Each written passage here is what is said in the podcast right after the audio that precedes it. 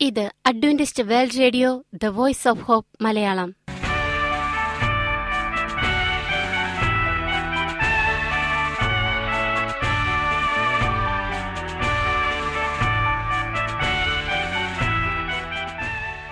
നിലയ്ക്കാത്ത ദൈവസ്നേഹത്തിന്റെ ശബ്ദപ്രപഞ്ചത്തിലേക്ക് ഞങ്ങളുടെ എല്ലാ പ്രിയപ്പെട്ട ശ്രോതാക്കൾക്കും സ്വാഗതം. ഞാൻ ഷാനി ബിനോയ്. ഇന്നത്തെ പ്രധാന പരിപാടികൾ കാവ്യശബ്ദം. ക്രിസ്തീയ ഭക്തിഗാനങ്ങളുടെയും കവിതകളുടെയും പ്രത്യേക ആസ്വാദന പരിപാടി വചനപ്രത്യാശ തിരുവചന സന്ദേശം. പാസ്റ്റർ ബിനോയ് ജേക്കബ് തിരുവചനത്തിൽ നിന്നും സംസാരിക്കുന്നു. ഇന്നത്തെ പരിപാടി ഒരു മനോഹരമായ ഗാനം കേട്ടുകൊണ്ട് ആരംഭിക്കാം.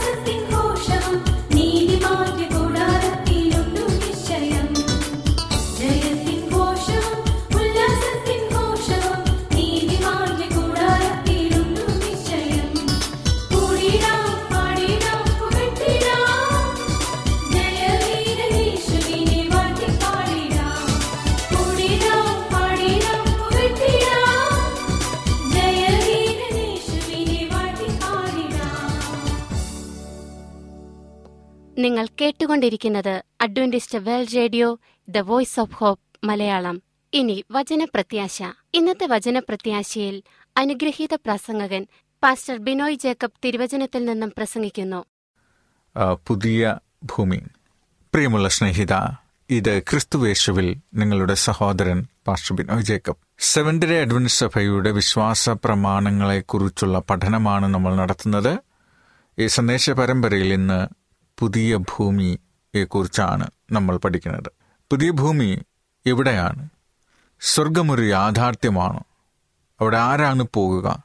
എങ്ങനെയാണ് പോവുക എന്നൊക്കെ ചോദ്യങ്ങൾ നമ്മുടെ മുമ്പിൽ ഉണ്ടാകും രണ്ട് കുരിന്തിയർ പന്ത്രണ്ടാം അധ്യായം രണ്ടാം വാക്യം ത്തിൽ മൂന്നാം സ്വർഗത്തോളം എടുക്കപ്പെട്ടു എന്നൊരു പ്രയോഗം കാണാം. അപ്പോൾ മൂന്ന് സ്വർഗങ്ങളുണ്ടോ എന്ന് നമ്മൾ ചോദിച്ചേക്കാം. ഒന്നാം സ്വർഗം എന്ന് വേദപുസ്തകത്തിൽ പറയുന്നത് വായുമണ്ഡലമാണ് അറ്റ്മോസ്ഫിയർ ഹെവൻ രണ്ടാം സ്വർഗം നക്ഷത്രമണ്ഡലമാണ് അസ്ട്രോണമിക് ഓർ സ്റ്റാറി ഹെവൻ മൂന്നാം സ്വർഗം പരദീസ അഥവാ ദൈവം വസിക്കുന്ന സ്ഥലം. നമ്മൾ ചിന്തിക്കാൻ പോകുന്നത് ഇതിനെക്കുറിച്ചാണ്. സ്വർഗം ഒരു യാഥാർത്ഥ്യമാണ്. ഭൂമി ഒരു യാഥാർത്ഥ്യമായതുപോലെ തന്നെ സ്വർഗവും ഒരു യാഥാർത്ഥ്യമാണ്. കാരണം സ്വർഗത്തിൽ നിന്നാണ് ഈ ഭൂമിയിലേക്ക് വന്നത്.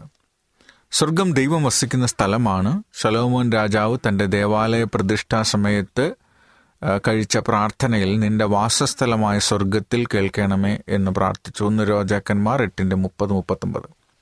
യഹോവയുടെ സിംഹാസനം സ്വർഗത്തിലാകുന്നു എന്ന് സങ്കീർത്തനം പതിനൊന്നിന്റെ നാല്.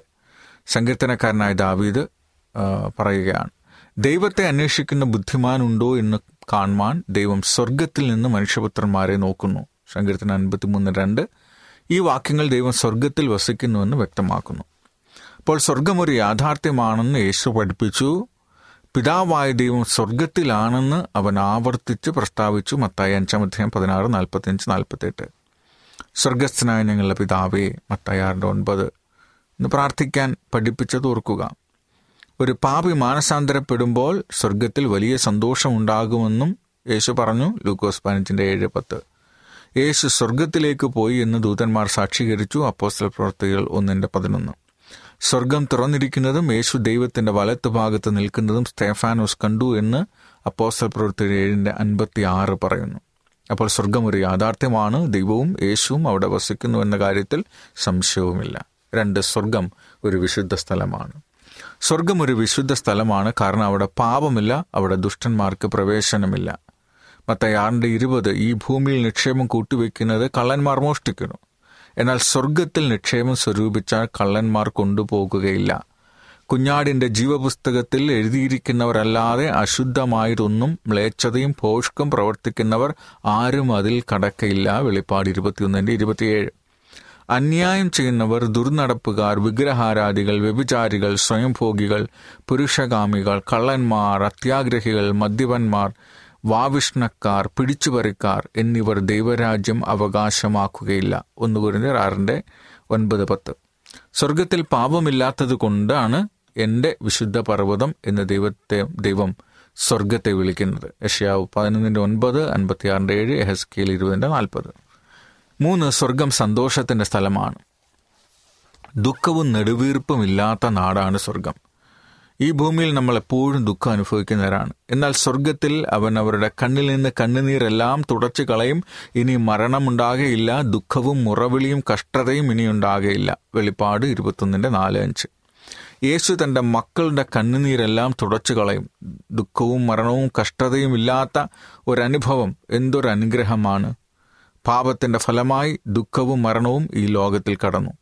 എന്നാൽ സ്വർഗത്തിൽ പോകുന്നവർ മരിക്കയില്ല. ലുക്കോസ് ഇരുപതിന്റെ മുപ്പത്തഞ്ച് മുപ്പത്തി ആറ് കരച്ചിലും നിലവിളിയും അതിൽ കേൾക്കയില്ല. യശയാവറത്തിന്റെ പത്തൊൻപത്.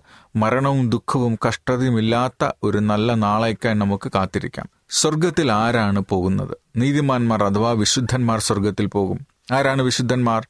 ദൈവകൽപ്പനയും യേശുവിലുള്ള വിശ്വാസവും കാത്തുകൊള്ളുന്നവരാണ് വിശുദ്ധന്മാർ. വെളിപ്പാട് പതിനാലിന്റെ പന്ത്രണ്ട്. വിശുദ്ധന്മാർ എപ്പോൾ സ്വർഗത്തിൽ പോകും? മരിച്ചാൽ ഉടൻ നീതിമാന്മാർ സ്വർഗത്തിൽ പോകുന്നുവെന്ന് പലരും വിശ്വസിക്കുന്നു. അത് ശരിക്കും വേദപുസ്തക ഉപദേശമല്ല മരിച്ചാലുടൻ നീതിമാന്മാർ സ്വർഗത്തിൽ പോകുമെങ്കിൽ പിന്നെ യേശു അവരെ ചേർക്കാനായി വരേണ്ട ആവശ്യമില്ലല്ലോ.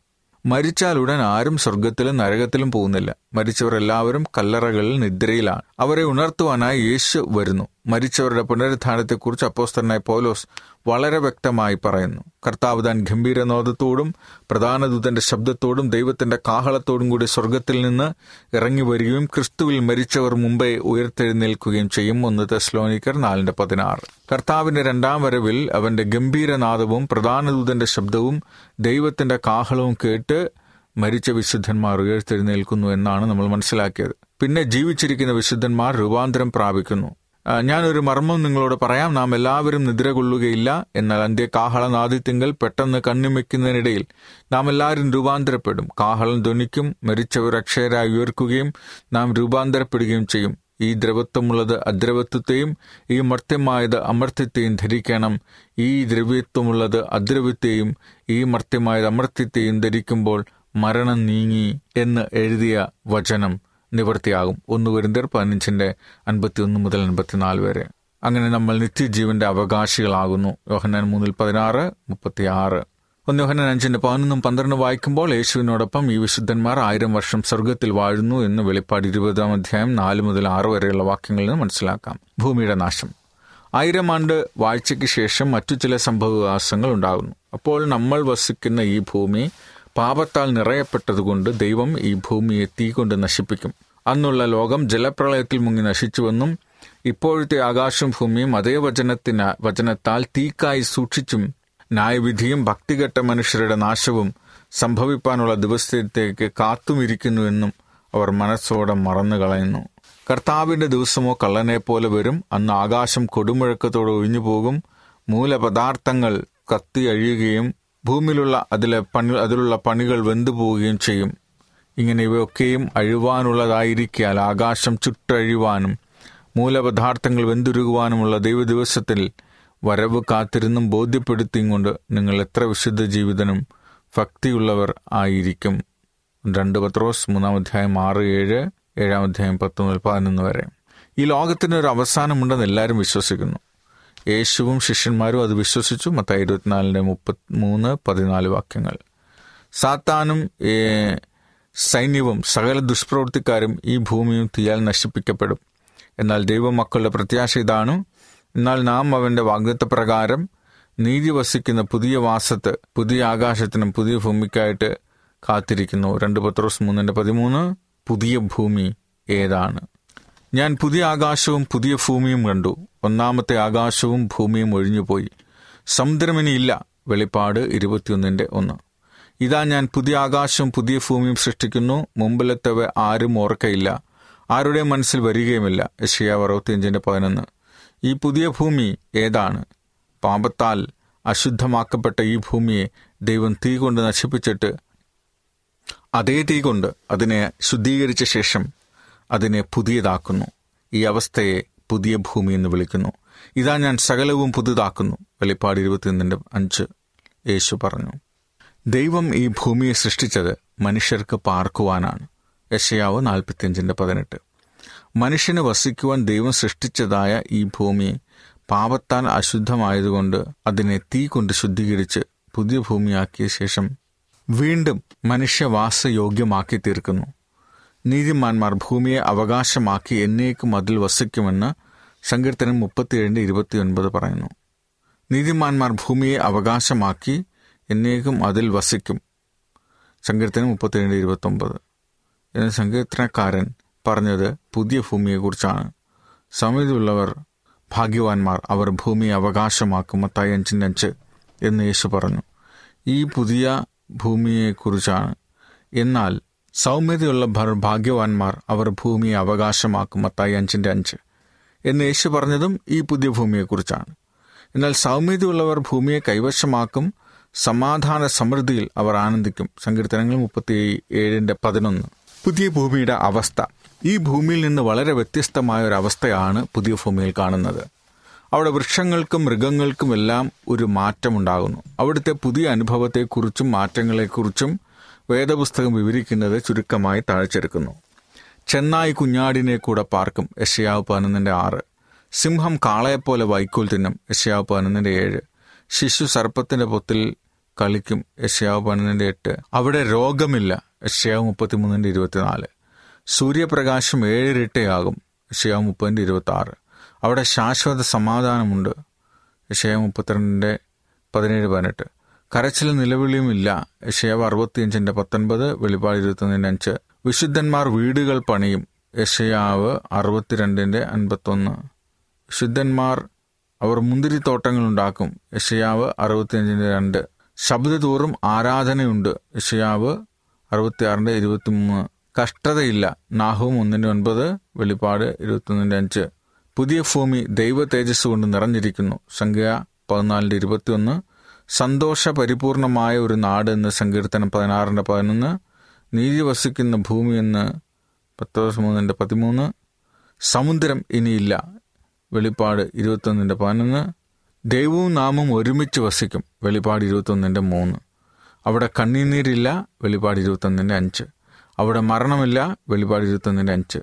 ജീവജല നദിയുണ്ട് ഇരുന്നൂറ്റി പതിനൊന്ന് വെളിപ്പാട് ഇരുപത്തിരണ്ടിന്റെ ഒന്ന്. ദുഷ്ടതയില്ല വെളിപ്പാട് ഇരുപത്തൊന്നിന്റെ ഇരുപത്തിയേഴ്. രാത്രിയില്ല വെളിപ്പാട് ഇരുപത്തിരണ്ടിന്റെ അഞ്ച് ഇരുപത്തൊന്നിന്റെ അഞ്ച്.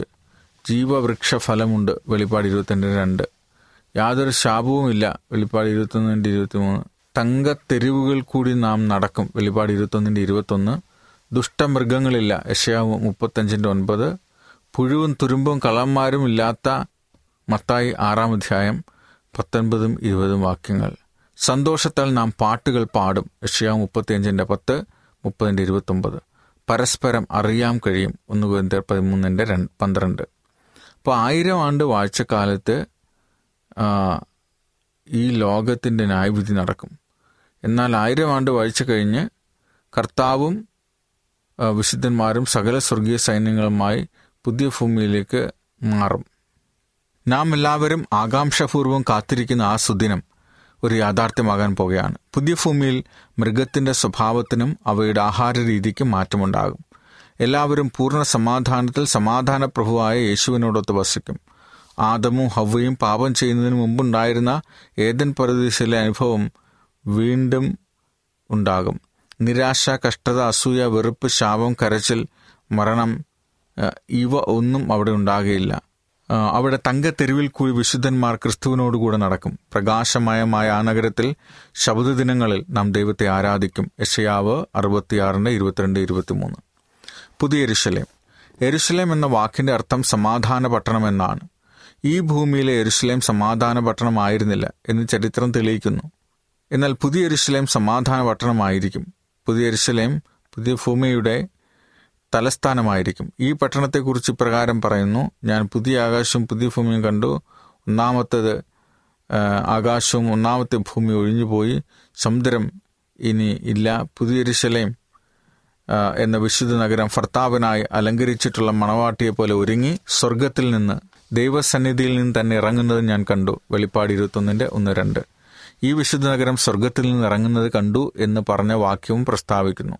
വെളിപ്പാട് ഇരുപത്തൊന്നാം അധ്യായം മൊത്തമായും പുതിയ ഇസ്ലമിനെ കുറിച്ചുള്ള ചിത്രീകരണമാണ്.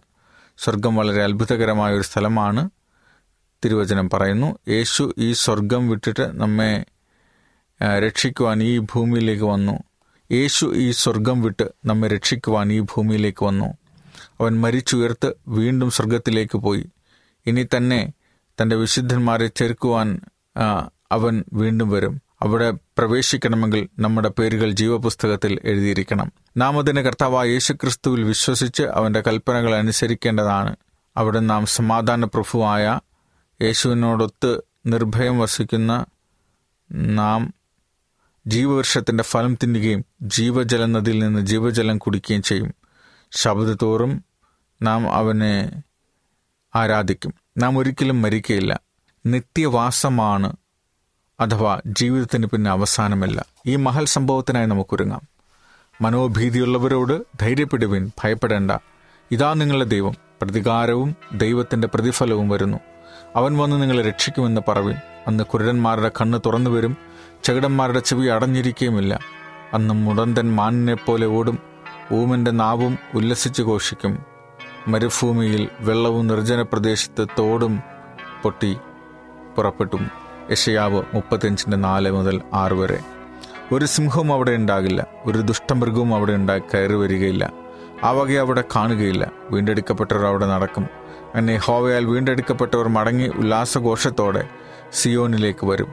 നിത്യ നിത്യാനന്ദം അവരുടെ തലമേലുണ്ടായിരിക്കും അവർ ആനന്ദവും സന്തോഷവും പ്രാപിക്കും. ദുഃഖവും നെടുവീർപ്പും ഓടിപ്പോകും.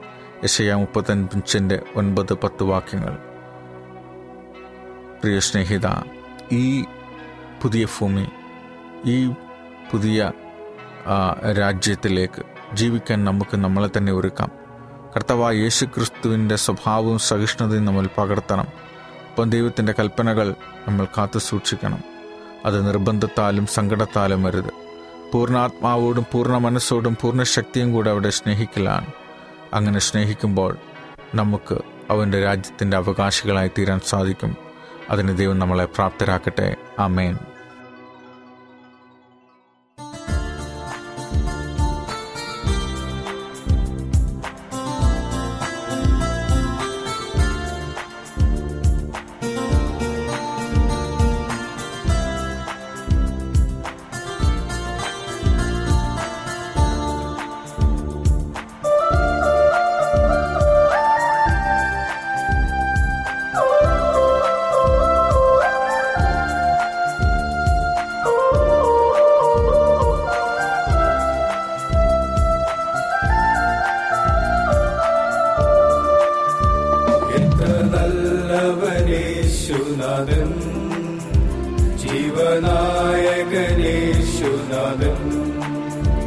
എത്ര നല്ലവനേശുനാഥൻ. ജീവനായകനേശുനാഥൻ. പാതയിൽ തെല്ലുമിടറിടാതെ ദിനം തോറും നടത്തും അവൻ. പാതയിൽ തെല്ലുമിടറിടാതെ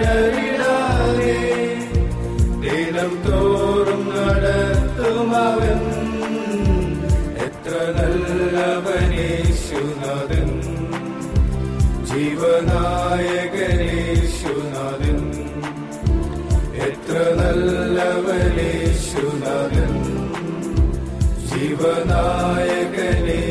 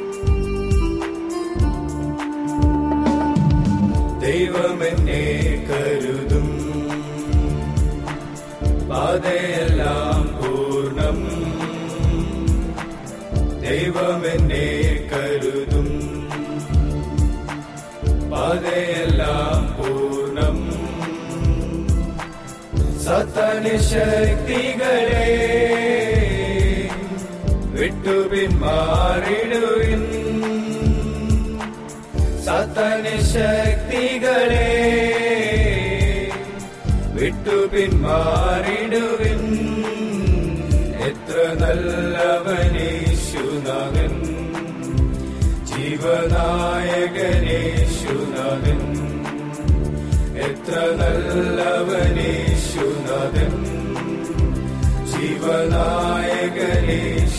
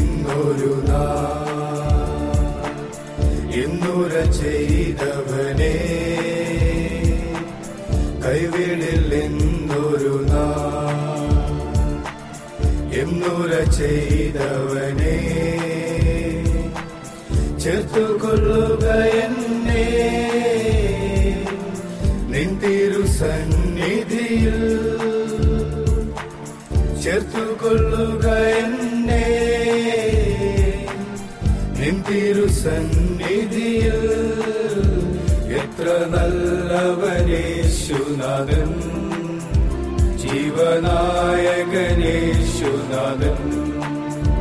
എത്ര നല്ലവനേശുനാഥൻ ജീവനായകനേശുനാഥൻ. പാതയിൽ തെല്ലുമിടറിടാതെ ദിനം തോറും നടത്തും അവൻ. പാതയിൽ തെല്ലുമിടറിടാതെ ദിനം തോറും നടത്തുമവൻ എത്ര നല്ലവനേശുനാഥൻ ജീവനായകനേശുനാഥൻ എത്ര നല്ലവനേശുനാഥൻ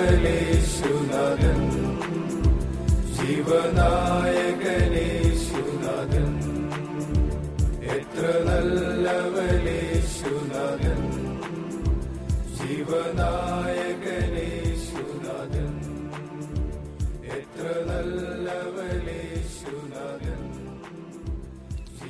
ഈ പരിപാടികളെക്കുറിച്ചുള്ള നിങ്ങളുടെ അഭിപ്രായങ്ങൾ നിർദ്ദേശങ്ങൾ അനുഭവ സാക്ഷ്യങ്ങൾ നിങ്ങളുടെ പ്രത്യേക പ്രാർത്ഥന ആവശ്യങ്ങൾ എന്നിവ ഞങ്ങൾക്ക് എഴുതുക. നിങ്ങൾക്ക് വേണ്ടി പ്രത്യേകം പ്രാർത്ഥിക്കുന്നതാണ്. ഞങ്ങളുടെ പുസ്തകങ്ങൾ സീഡികൾ ബൈബിൾ ആരോഗ്യ പാഠങ്ങൾ എന്നിവ തപാലിൽ നിങ്ങൾക്ക് ലഭിക്കുന്നതിനും ഞങ്ങൾക്ക് എഴുതുക. ഞങ്ങളുടെ വിലാസം. Adventist world radio Malayalam post box number പതിനേഴ് പൂനെ നാല് ഒന്ന് ഒന്ന് പൂജ്യം പൂജ്യം ഒന്ന് മഹാരാഷ്ട്ര ഇന്ത്യ. വിലാസം ഒരിക്കൽ കൂടി. Adventist world radio Malayalam post box number പതിനേഴ് പൂനെ നാല് ഒന്ന് ഒന്ന് പൂജ്യം പൂജ്യം ഒന്ന് മഹാരാഷ്ട്ര ഇന്ത്യ. ഞങ്ങളുടെ ഇമെയിൽ ബിനോയ് ജേക്കബ് പൂജ്യം ഒന്ന് അറ്റ് ജിമെയിൽ ഡോട്ട് കോം ഈ പരിപാടികൾ ഓൺലൈനായി ശ്രവിക്കുന്നതിന് ഞങ്ങളുടെ വെബ്സൈറ്റായ W W W dot A W R dot O R G സന്ദർശിക്കുക. ഇന്നത്തെ പരിപാടികൾ ഇതുവരെ കേട്ടുകൊണ്ടിരുന്ന എല്ലാ പ്രിയപ്പെട്ട ശ്രോതാക്കൾക്കും നന്ദി. നാളെ ഇതേ സമയം ഇതേ മീറ്റർ ബാൻഡിൽ നമ്മൾ കണ്ടുമുട്ടുന്നതുവരെ ദൈവത്തിന്റെ അനവധിയായ അനുഗ്രഹങ്ങൾ നിങ്ങൾക്ക് കൂട്ടായിരിക്കട്ടെ. നമസ്കാരം.